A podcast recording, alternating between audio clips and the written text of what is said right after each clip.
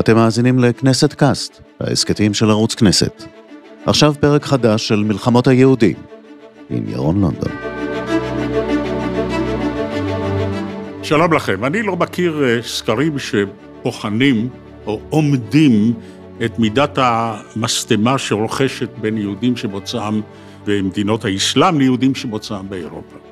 אה, האלגוריתמים ששולטים ברשתות החברתיות, כמובן, אה, יש להם נטייה אלגוריתמית להבליט את המשטמה, אבל אם תביטו על פלטפורמות אחרות, כגון הכנסת, אה, שמבטאת במידה רבה, או אמורה לבטא את רחשי הלב העממיים, גם שם האיבה הזאת מתפרצת, ודווקא בעונה הזאת, ייתכן שבגלל הפערים הקטנים אה, בין אה, שתי הקבוצות הגדולות, שני הגושים הפוליטיים הגדולים, אה, כל אחד מנסה להרוויח משהו מתוך הבלטת הפוליטיקה של הזהויות. איפה צמחה המשטמה הזאת? מתי היא התחילה? מתי שתי הפלגות האלה, שתי הקבוצות האלה, החטיבות האלה בעם היהודי נפרדו זו מזו, ומתי התחילה לרכוש האיבה, או המרירות, או המשטמה. את אה, הדברים האלה אנחנו רוצים לברר עם אה, דוקטור אבי פיקר, שהוא היסטוריון של ארץ ישראל בתקופת העת החדשה במחלקה ללימודי ארץ ישראל וארכיאולוגיה, על שם מרטין זוס באוניברסיטת בר אילן, והיחסים אה, בין החטיבות בעם היהודי הם תחום התמחותו, או אחד מתחומי התמחותו, נאמר כך. תודה שאתה מצטרף אלינו, אבי. תודה שהזמנת. בוא, בוא נתחיל בהיסטוריה. בעצם שאלה של רבים לא שואלים, היא מתי העם היהודי, שאנחנו מספרים לעצמנו את ההיסטוריה, גלותנו, אחרי חורבן הבית השני, העם אה, גולה, או חלקו גולה, ומתי הוא מתפצל? אז א', אנחנו חייבים להבין שהתפיסה שלנו של קטגוריות, אשכנזים ומזרחים, היא, היא, היא באה יותר מאוחר, ויש לנו חלוקה להרבה מאוד ארצות, ויש לנו אנשים שגלו לבבל ומתפתח שם התלמוד הבבלי ומסורת הפסיקה הבבלית, ויש אנשים שנראו בארץ ישראל וסביבותיה, והם הולכים בעקבות התלמוד הירושלמי. סביב תום האלף הראשון, יש לנו יהודים שמגיעים לאירופה שמעבר לאלפים, כלומר צפון איטליה, צרפת וכולי, והם מקימים שם קהילות די קטנות, הבסיס שלהם, עמק הריין, הוא בעצם יהיה הבסיס של יהדות אשכנז, אשכנז הוא השם הימי ביניימי שהיהודים נתנו לגרמניה, ומתפתחת שם בגלל הניתוק מהמרכזים בבבל, מתפתחת משהו אחר, בספרד מתפתחת קהילה מאוד גדולה שרואה את עצמה כממשיכה של, של גאוני בבל, ואין, אני לא חושב שאפשר לדבר על משטמה, אפשר לדבר על שונות, אה, למשל, בכל מה שקשור לכמה נשים גבר יכול לשאת, כי ביהדות אשכנז, בעקבות השפעה נוצרית או אחרת, מתפתחת התפיסה שאסור לשאת יותר מאישה אחת, ביהדות בבל נשארת התפיסה המקראית, שגבר יכול כמה שיותר נשים, ובספרד מתפתחת איזושהי גישה. מבחינה אנתרופולוגית יש הבדל עצום בין משפחה שמושתתת על פטריארך. עם נשים אחדות לבין... אני מניח שהשאלה הייתה יותר משפטית, כי, כי לא הרבה גברים יכלו להרשות נכון. לעצמם ריבוי נשים. אה, א', ב' יהושע, הסופר החשוב שלנו, אה, פרסם לקראת אה, סוף האלף השני את ספרו מסע אל סוף האלף, הוא התכוון אל האלף הראשון. ואז הוא מתאר כיצד רבי גרשון מאור הגולה, שיושב בקהילות הריין, כמובן, הוא פוסק, ביחד עם כמה פסקים חשובים אחרים, למשל שאסור לך להציץ במכתבים של זולתך, גם את העניין הזה של האישה האחת. והוא משתית על העניין הזה של הזוגיות את אה, התפיסה שלו, ששם חל הפיצול הגדול. אבל הוא מתאר באופן יוצא מן הכלל את מסעו של אה, איש מהמגרב, מארצות צפון אפריקה, דרך הסן, איך הוא עולה בספינה עד שהוא מגיע אל הריינוס ופוגש אותה. אה, סיפור מעניין שאני מציע לכל אחד לקרוא אותו, אבל, אבל זה לא ההיסטוריה. אבל כן, כי אני, אני חושב שההיסטוריה למשל רואה הבדלים בכל מה שקשור לסביבה.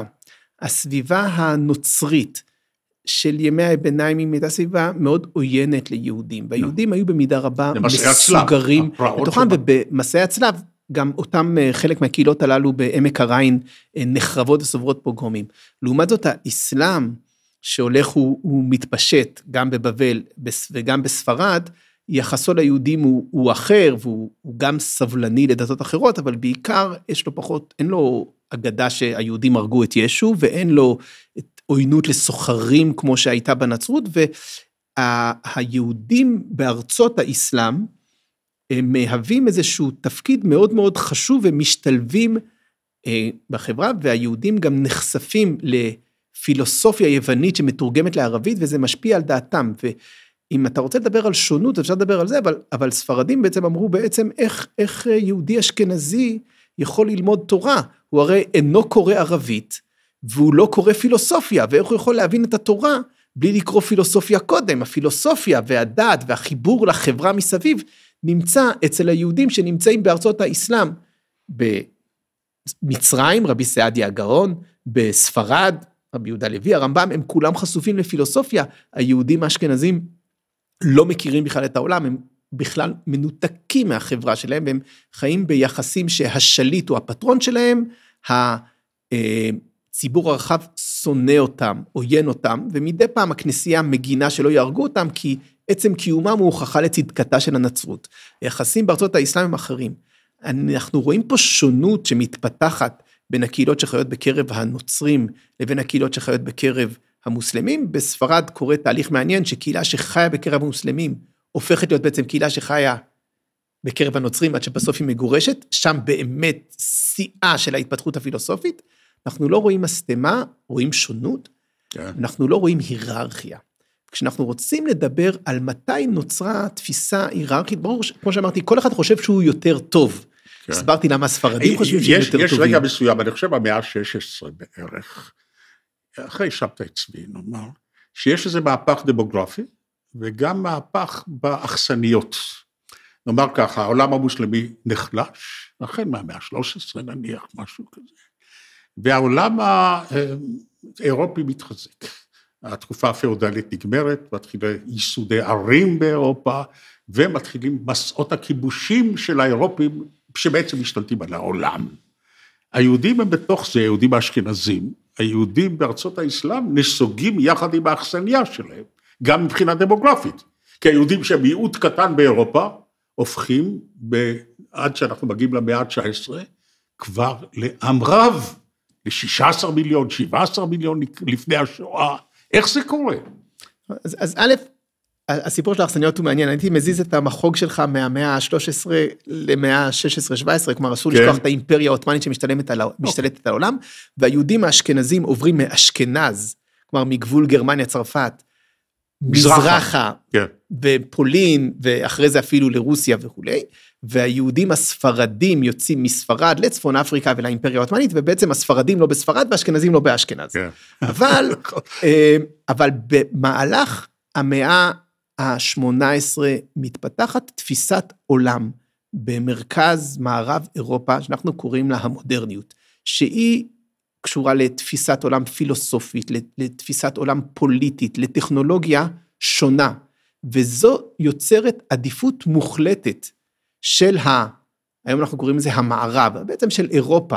אנחנו רואים שבכל מקום שבו האירופאים מתנגשים עם מוסלמים, עם ילידי אמריקה שהם קוראים להם אינדיאנים, עם שחורים, עם ילידי אסיה, בכל מקום כזה ידם של האירופאים על העליונה, ולכן אני מעביר את המחוג כן. אל המאה ה-19, כי בעצם האימפריה העות'מאנית קורעת לגזרים את אירופה, עד שבסוף מצליחים לעצור אותה בשערי וינה, כן, כן במאה ה-17. אבל מאז ואילך חלה נסיגה והמהפכה.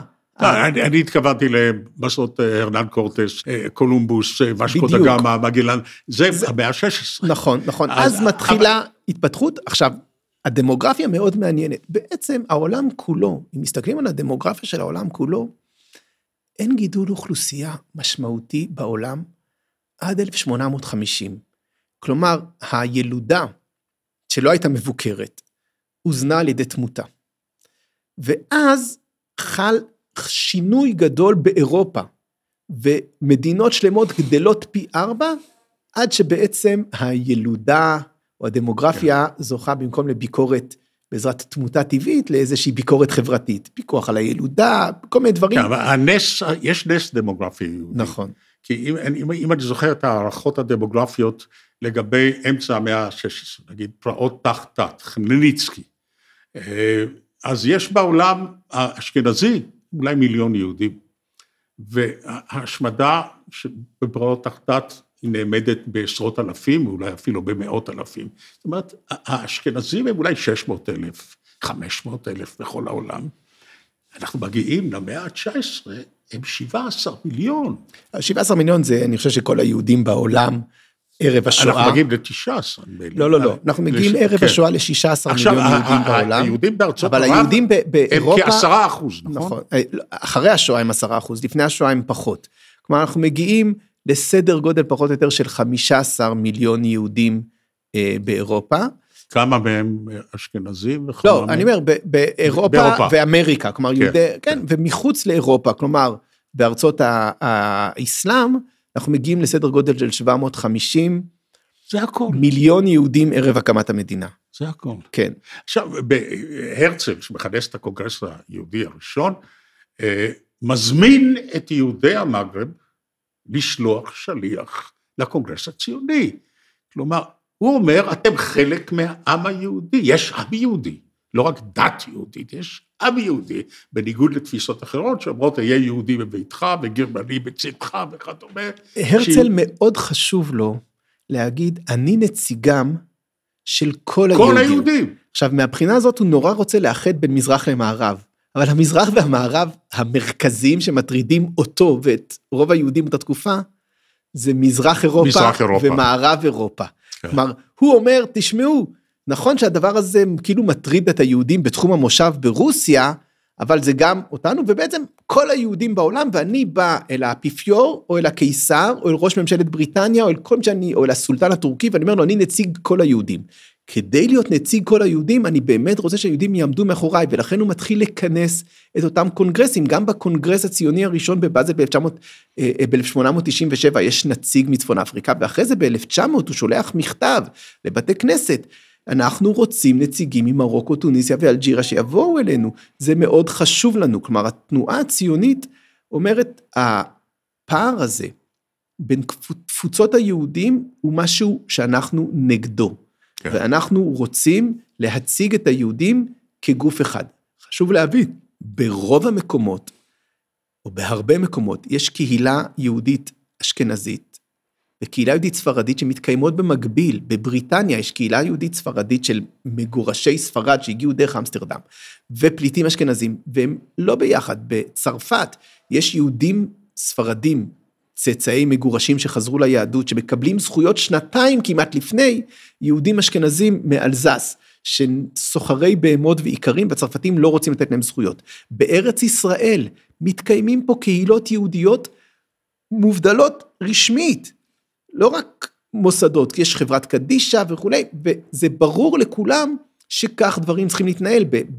בהמבורג, בפרנקפורט, בכל מקום שבו יש יהודים אשכנזים ויהודים ספרדים, בדרך כלל יהודים הספרדים הם כמובן ברמה הרבה יותר גבוהה, גם כלכלית, אה, גם השכלה, גם שילוב בחברה, והם קהילות נפרדות.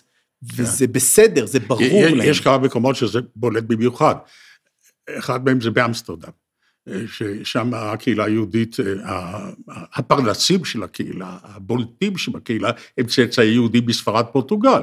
שפינוזה כמובן, ודיזראלי, שמייצג יותר מכל אדם אחר את האימפריאליזם הבריטי. מונטפיורי. או מונטפיורי, שהם יהודים ספרדים. נכון. אה, כמובן. והם צריכים לעזור ליהודים אשכנזים העניים. בוא נעשה דילוג גדול.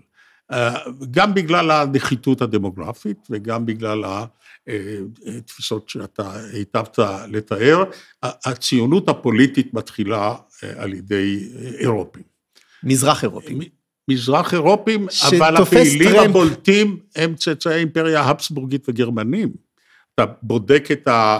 מי הם אה, ראשי ההסתדרות הציונית, הם בריטים ואנגלים יהודים, עוד לא, אה, אנשים כמו סישקין וכדומה, הם, הם עדיין לא בשוויון נכון? אני, אני אגיד למה אני אומר מזרח אירופים, וכמובן גם מרכז אירופים, כי, כי אני מבין את הציונות, יהודים תמיד רצו את ארץ ישראל וזה, זה לא הביא אותם להקים תנועה פוליטית. כן. הציונות היא בדרך כלל, זה קצת סכמטי, תולדה של תקווה לשינוי במצבם של היהודים, ואכזבה מהתקווה הזו. כלומר, היהודים בחרסון, או ב, כן, בתחום המושב, הם בקשר עם אה, תנועות מהפכניות רוסיות, ואז פורצות הסופות בנגב, הם מקבלים סטירת לחי, כי הם חשבו שהנה נשתלב יחד עם האינטליגנציה הרוסית, הם מקבלים סטירת לחי, הם מקימים את חובבי ציון. הרצל מאמין שפתרון היהודים הוא בהשתלבות מוחלטת בחברה, ואז משפט דרייפוס הוא מקבל סטירת לחי. כלומר, צריך את שני השלבים הללו. בארצות הברית, היהודים משתלבים בחברה, אבל לא מקבלים סטירת לחי, אז אין ציונות. בתימן, אין השתלבות, אין, אין את התקווה שמשהו ישתנה. אז, אז אין ציונות. בצפון אפריקה, בין שתי מלחמות העולם, יש שאיפה להשתלבות בתרבות הצרפתית, אבל אין סטירת הלחי. אז אין ציונות. כשסטירת הלחי תבוא, בפרהוד בבגדד, בווישי בצפון אפריקה, אז תבוא הציונות. יחד עם משבר כלכלי. משבר רצוי. כלכלי לא תמיד מביא ציונות, הוא מביא אולי עלייה. כן. אבל ציונות צריכה לבוא עם תקווה לשינוי ואכזבה ממנו. זה, כן. זה סכמטי, אבל אם אין את, את זה, ואחרי זה את זה, כן. לא תבוא ציונות. קמה המדינה, המדינה היא פרי מעשיהם של תנועות התיישבות בעיקר באשכ- באירופה, מזרח אירופה. מזרח אירופה בעיקר, כן? ואנחנו מגיעים סמוך להקמת המדינה, רוב מוחלט של האשכנזים, של יוצאי אירופה, ושישה מיליון או חמישה וחצי מיליון יהודים אירופים נשמדים, אלה הם הגייסות של הציונות. זאת אומרת, מדינת ישראל נוסדה עבור יהודים שאינם. ואז אה, באופן אה, אירוניה של ההיסטוריה, שארית הפליטה היא אירופית, אבל אה, מדינות האסלאם מתרוקנות מיהודיהם, גם בגלל השאיפה ציונה, וגם בגלל המשטמה הערבית, שמתעוררת במידה רבה בגלל הציונות. ואז פחות או יותר המספרים מתאזנים בהדרגה. בארץ ישראל. בארץ ישראל. היום נדמה לי, הרוב הוא כבר מזרחי. אני חושב נדמה לי הסטטיסטיקה האחרונה שהרוב היה שראיתי- מזרחי עד העלייה הגדולה מברית נדמה לי שגם המועצות. היום, גם היום. היום מאוד קשה למדוד את כן, זה. נכון, כי יש, יש רק 11 אחוז צאצאים של בני תערובת, זה לא, אין הרבה. אין הרבה. בסדר, אוקיי. אני, אני, עכשיו, בוא, בוא, בוא, נדבר על... אני, אני רוצה לקרוא, לפני שנמשיך, אני, אני רוצה לקרוא לך שיר שכתב אה, משורר שאני מאוד מחשיב אותו כמשורר נהדר. זה שלומי חתוקה, שהוא ממוצא תימני. והוא אחד מהפעילים, אפילו לא בקשת המזרחית, אלא בפעולה של אה, עניין של חטופי תימן, מה שנקרא. הוא כותב שיר, שזה אחד משירים שפשוט זעזעו אותי. שהוא מבליט את המשטמה של ל- לאשכנזים. אז זה יהיה הפתיח לחלק השני של השיחה שלנו. מכתב לנער מהפריפריה מאת שלומי חתוקה. אל תתגייס, זה המרד. גם ככה לא תשיג דבר. כל ההבטחות שמורות ללבנים, וכל ההנחות מובטחות לילדיהם. וגם ככה הזכויות שקולות פחות מן הדמעות של אמך או של אמו. מה אתה צריך? שידיך יתרגלו אל המתכת, ועיניך להביט אל ידידים דרך הכוונת. ולמה לך לשמוע נביחות של מפקדים? עדיף לך הצהרות אהבה של נערה.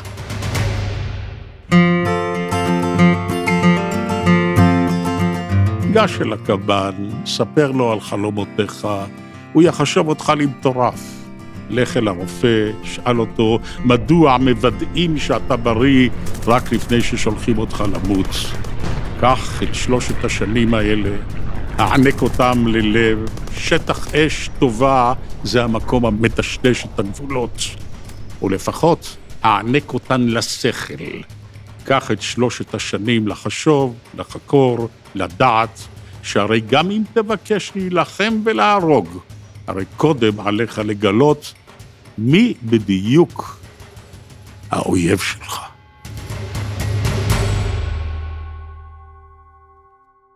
הוא אומר פה, האויב שלך זה לא ערבים, האויב שלך זה אשכנזים. והערבים הם ידידים. מה? והערבים הם ידידים. והערבים הם ידידים. עכשיו, זה ביטוי קיצוני. עכשיו, מניין, תסביר לי מניין יכול לנבוע שיר כזה. מהעובדה שהוא חי בארץ בביטחון, אין לו, הוא, הוא כל כך הרבה שנים אחרי העלייה ואין לו באמת את ההבנה שהייתה לדור של הסבים והסבתות שלו, איזה דבר גדול זו מדינת ישראל עבור אה, כל היהודים. ובביטחון הזה שבו הוא נמצא, אגב לדעתי השיר הוא, הוא שיר כתוב היטב, אבל הוא לא מייצג את הנער בפריפריה, שרואה בערבים ידידים אה, ובצבא משהו זר.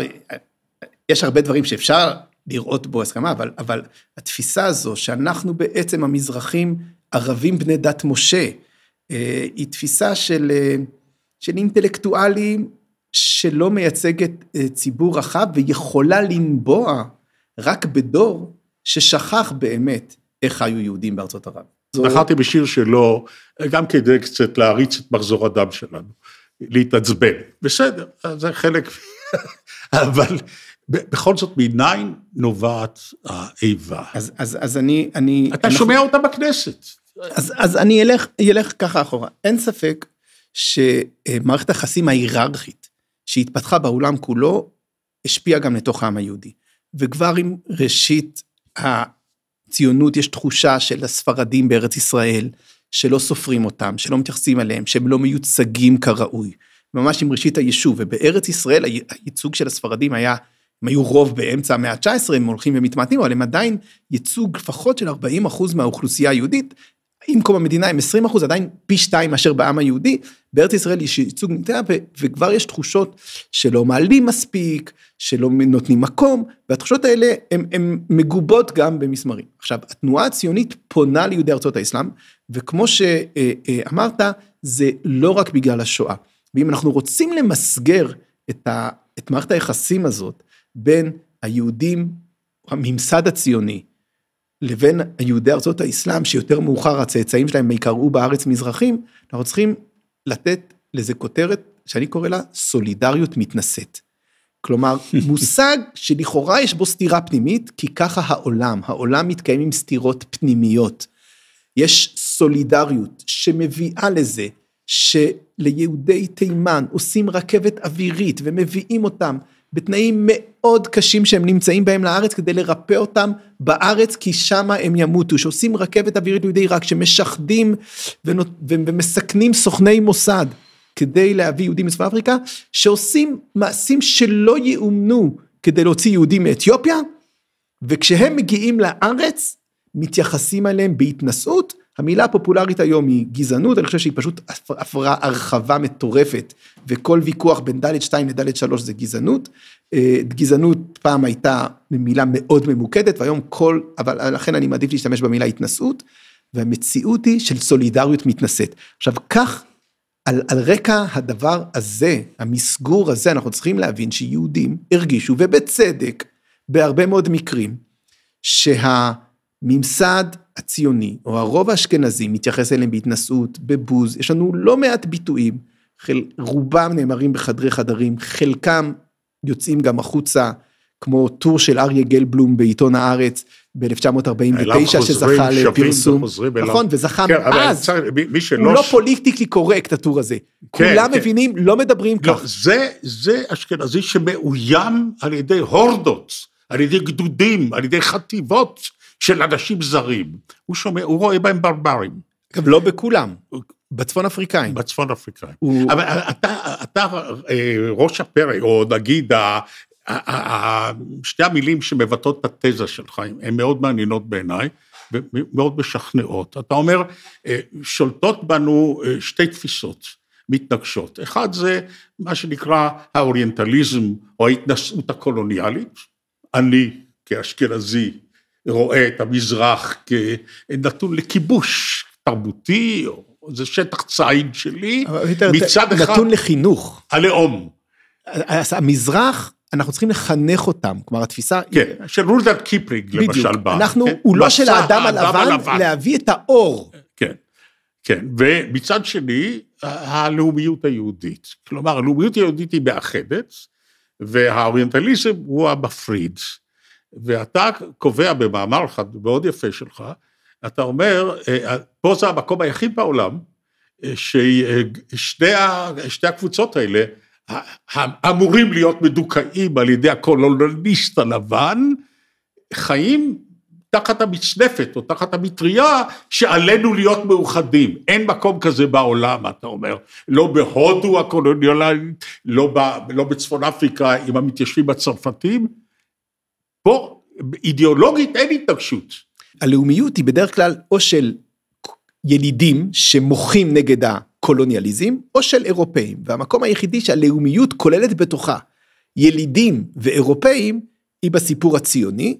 אה, הדברים, אה, לקחתי אותם מפרופסור אה, ירון צור, בהזדמנות מאחל לו פה בריאות טובה. והרעיון הזה גורם בעצם לעצם הרעיון שאנחנו עם אחד, כבר מביא את ההתנגשות בתוכה.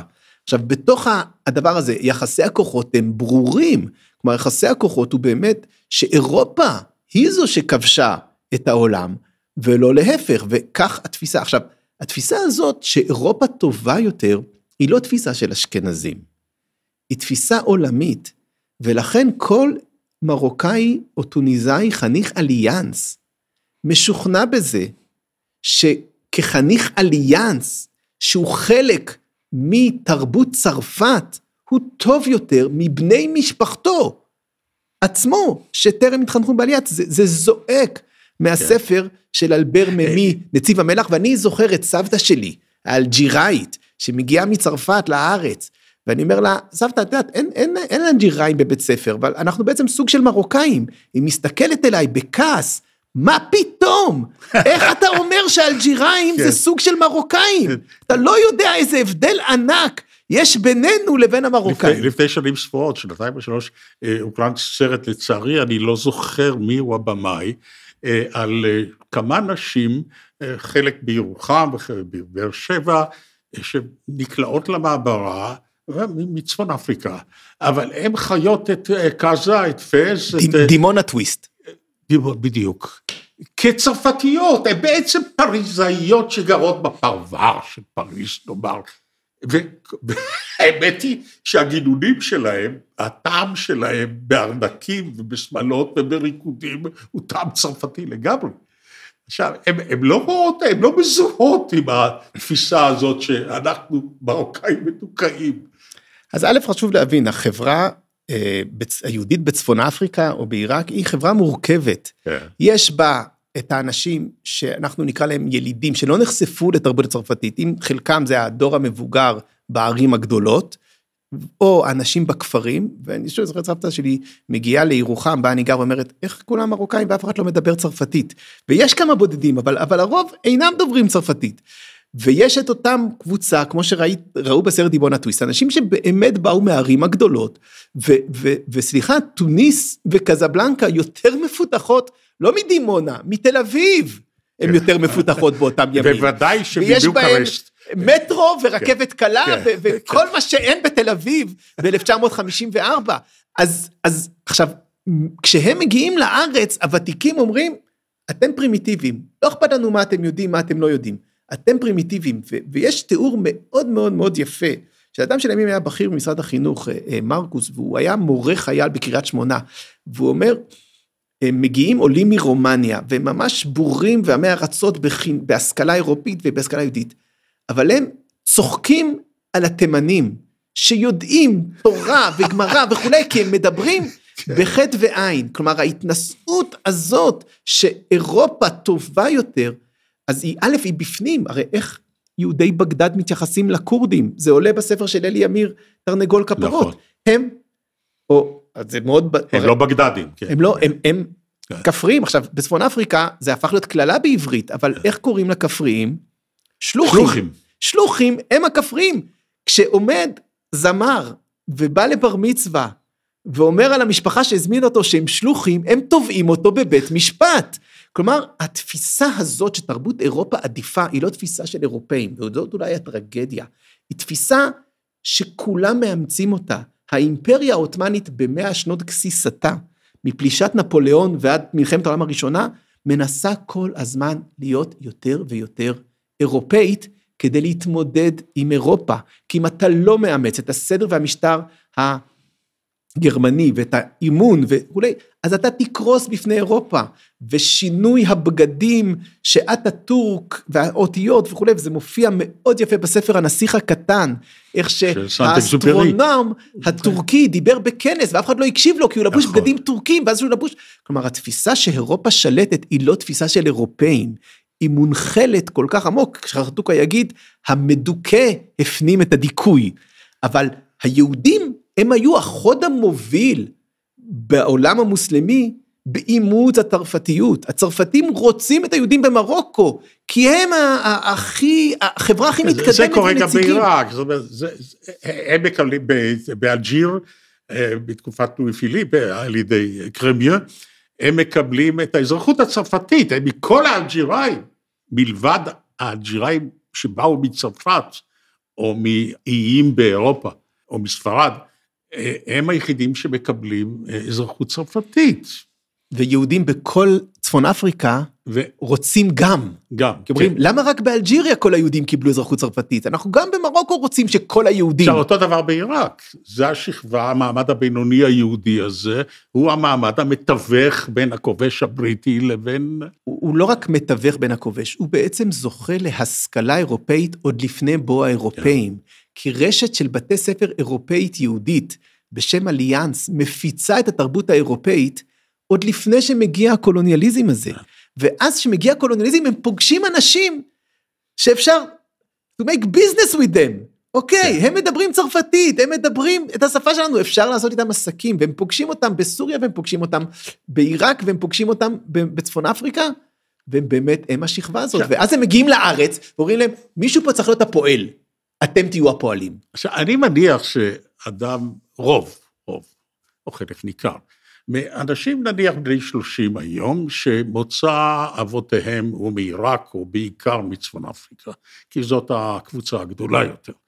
אה, יש לו מרירות, הוא, הוא מרגיש שהוא איכשהו, לא כולם, לא כולם, יש לומר, מקופח. וזה מתבטא גם בדפוסי הצבעה ובכל מיני ביטויים.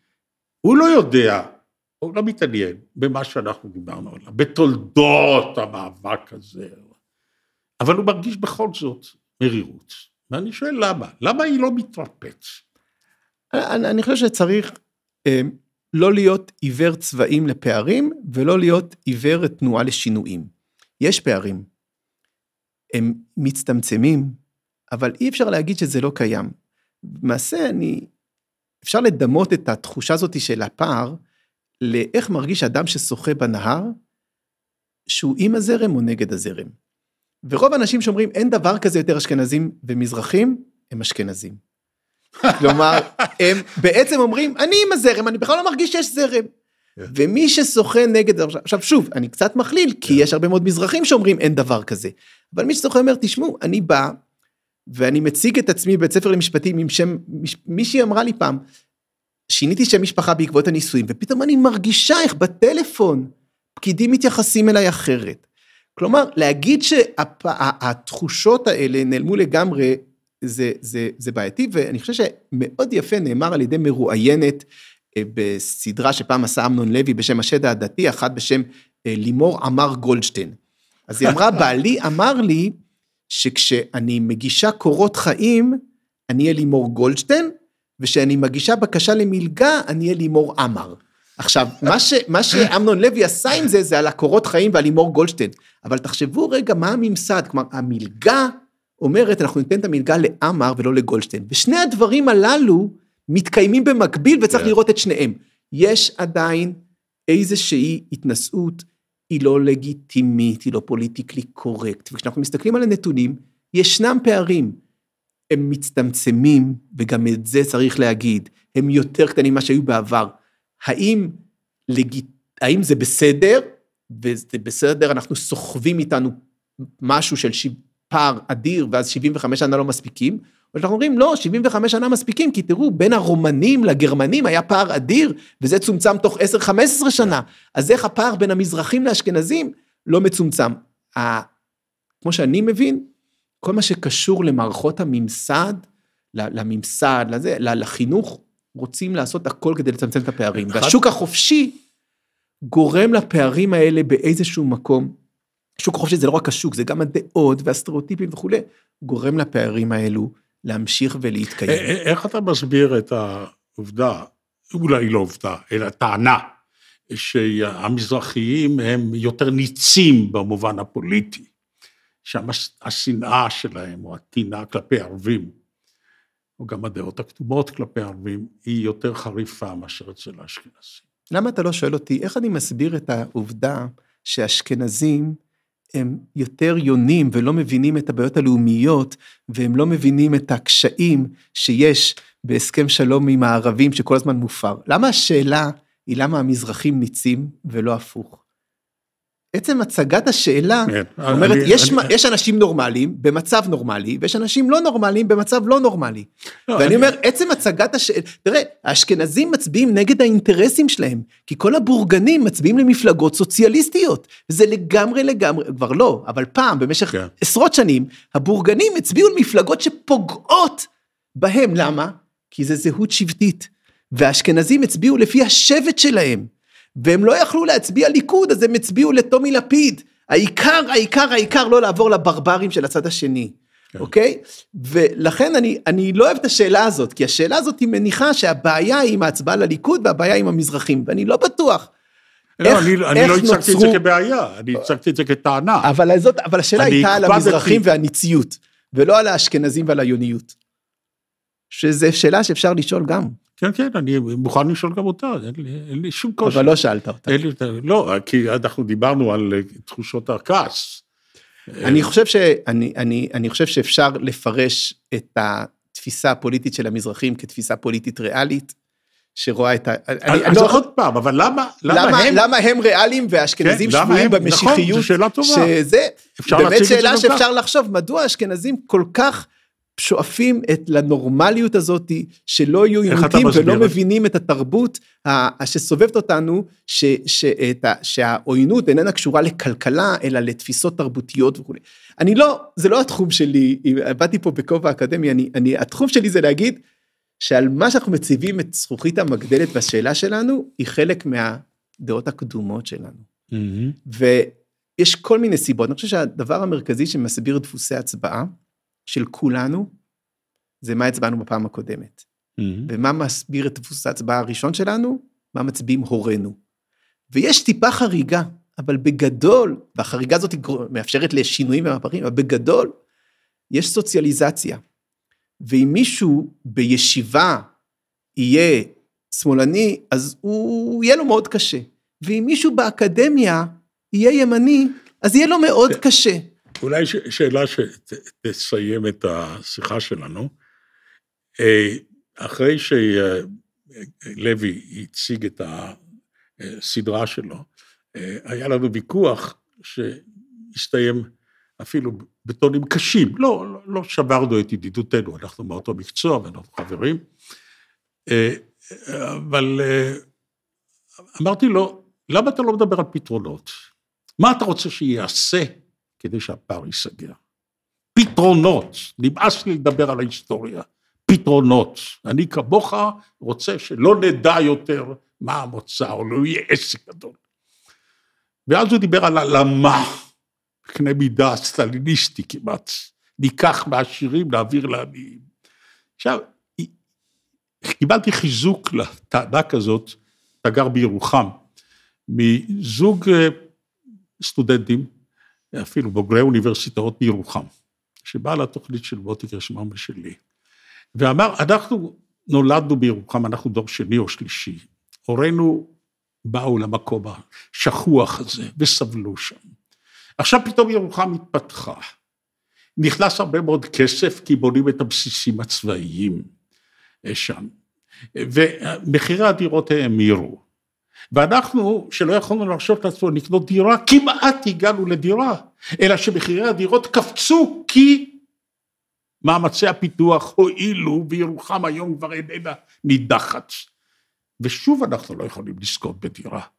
מגיע לנו פיצוי על הורינו. ואמרתי לה, אם על הורייך, בפרוזדור ירושלים, גם כן יש אנשים מהסוג הזה, או שהביוגרפיה שלהם די דומה, ובפריפריה הגלילית גם יש, וקרוב מאוד לתל אביב, באבן יהודה. יש ודאי גם כן שהביוגרפיה שלהם מבחינה זו די דומה. איך אנחנו עושים את ההבחנות האלה? איך אנחנו מפצים אתכם? אז א', חשוב להבין, העלייה הזאת של מחירי הדיור, מה שנקרא goes both way, כי, כי בעצם הבתים שההורים שלהם קיבלו בגרושים או קנו בגרושים, הם היום מאוד מאוד יקרים ואפשר להשכיר אותם. בירוחם. בירוחם, וזה בעצם, עכשיו, הדבר השני, וזה הפוך מהעלמה, ואני תמיד זוכר את, ה, את הסיפור, אה, שאח שלי בזמנו היה רב קיבוץ, הוא סיפר, אמר, אה, היה לנו אה, עובד בקיבוץ מבית שאן. כן. מרוקאי שהיה עובד פשוט. הבן שלו, שהיה דור שני של בית שאן, עזב את בית שאן ופתח רשת מסעדות. עכשיו, הדור השני של הקיבוצניקים לא זז. ובאיזשהו מקום דווקא השוק החופשי ולא ההלאמה שאמנון לוי הציע, היא זו שאפשרה פתרונות. עכשיו אני אגיד לך איפה יש פתרונות, למרות שזה לא התפקיד שלי, אבל אני יכול אולי כן. לדבר איפה אני בתור אה, אה, נער לפני 35 שנה, שהשאלות האלה הטרידו אותי. אמרתי, אני אעשה משהו שהיום הוא, הוא לא צריך אידיאולוגיה בשביל זה, כי יש את השוק החופשי, אבל לפני, באמצע שנות ה-80, אני הצטרפתי לגרעין נחל שהולך לגור בירוחם, ומאז אני שם. כי, כי אמרתי, יש, יש איזה בעיה, הבעיה היא לא אנשים של ירוחם, הבעיה היא שהצעירים הטובים והמבטיחים עוזבים. וזה שהמרואיינת שלך רוצה לגור בירוחם, זה חלק מהמהפכה, כי כן. 20 שנה קודם, כל הדור הזה כן. פשוט קם והלך, ומי שנשאר שם היה אחר, והיום השינוי הגדול של לגור בכל מקום, זו החלטה לגיטימית, זה לא מושבת עונשין, שצריך להביא אנשים מהאונייה ובכוח ובמניפולציות להושיב אותם בקריית גת. היום קריית גת פשוט מתפתחת, ועפולה מתפתחת, וירוחם מתפתחת. השוק החופשי ולא ההלאמה, הם במידה רבה הכיוון בדברים הללו. אבי פיקר, אני מאוד מודה לך על השיחה הזאת, ואני שמח שהיא הסתיימה, לא תכננתי את זה, בנימה מאוד אה, מבשרת טוב, לומר ככה, ותודה גם לכם. תודה רבה.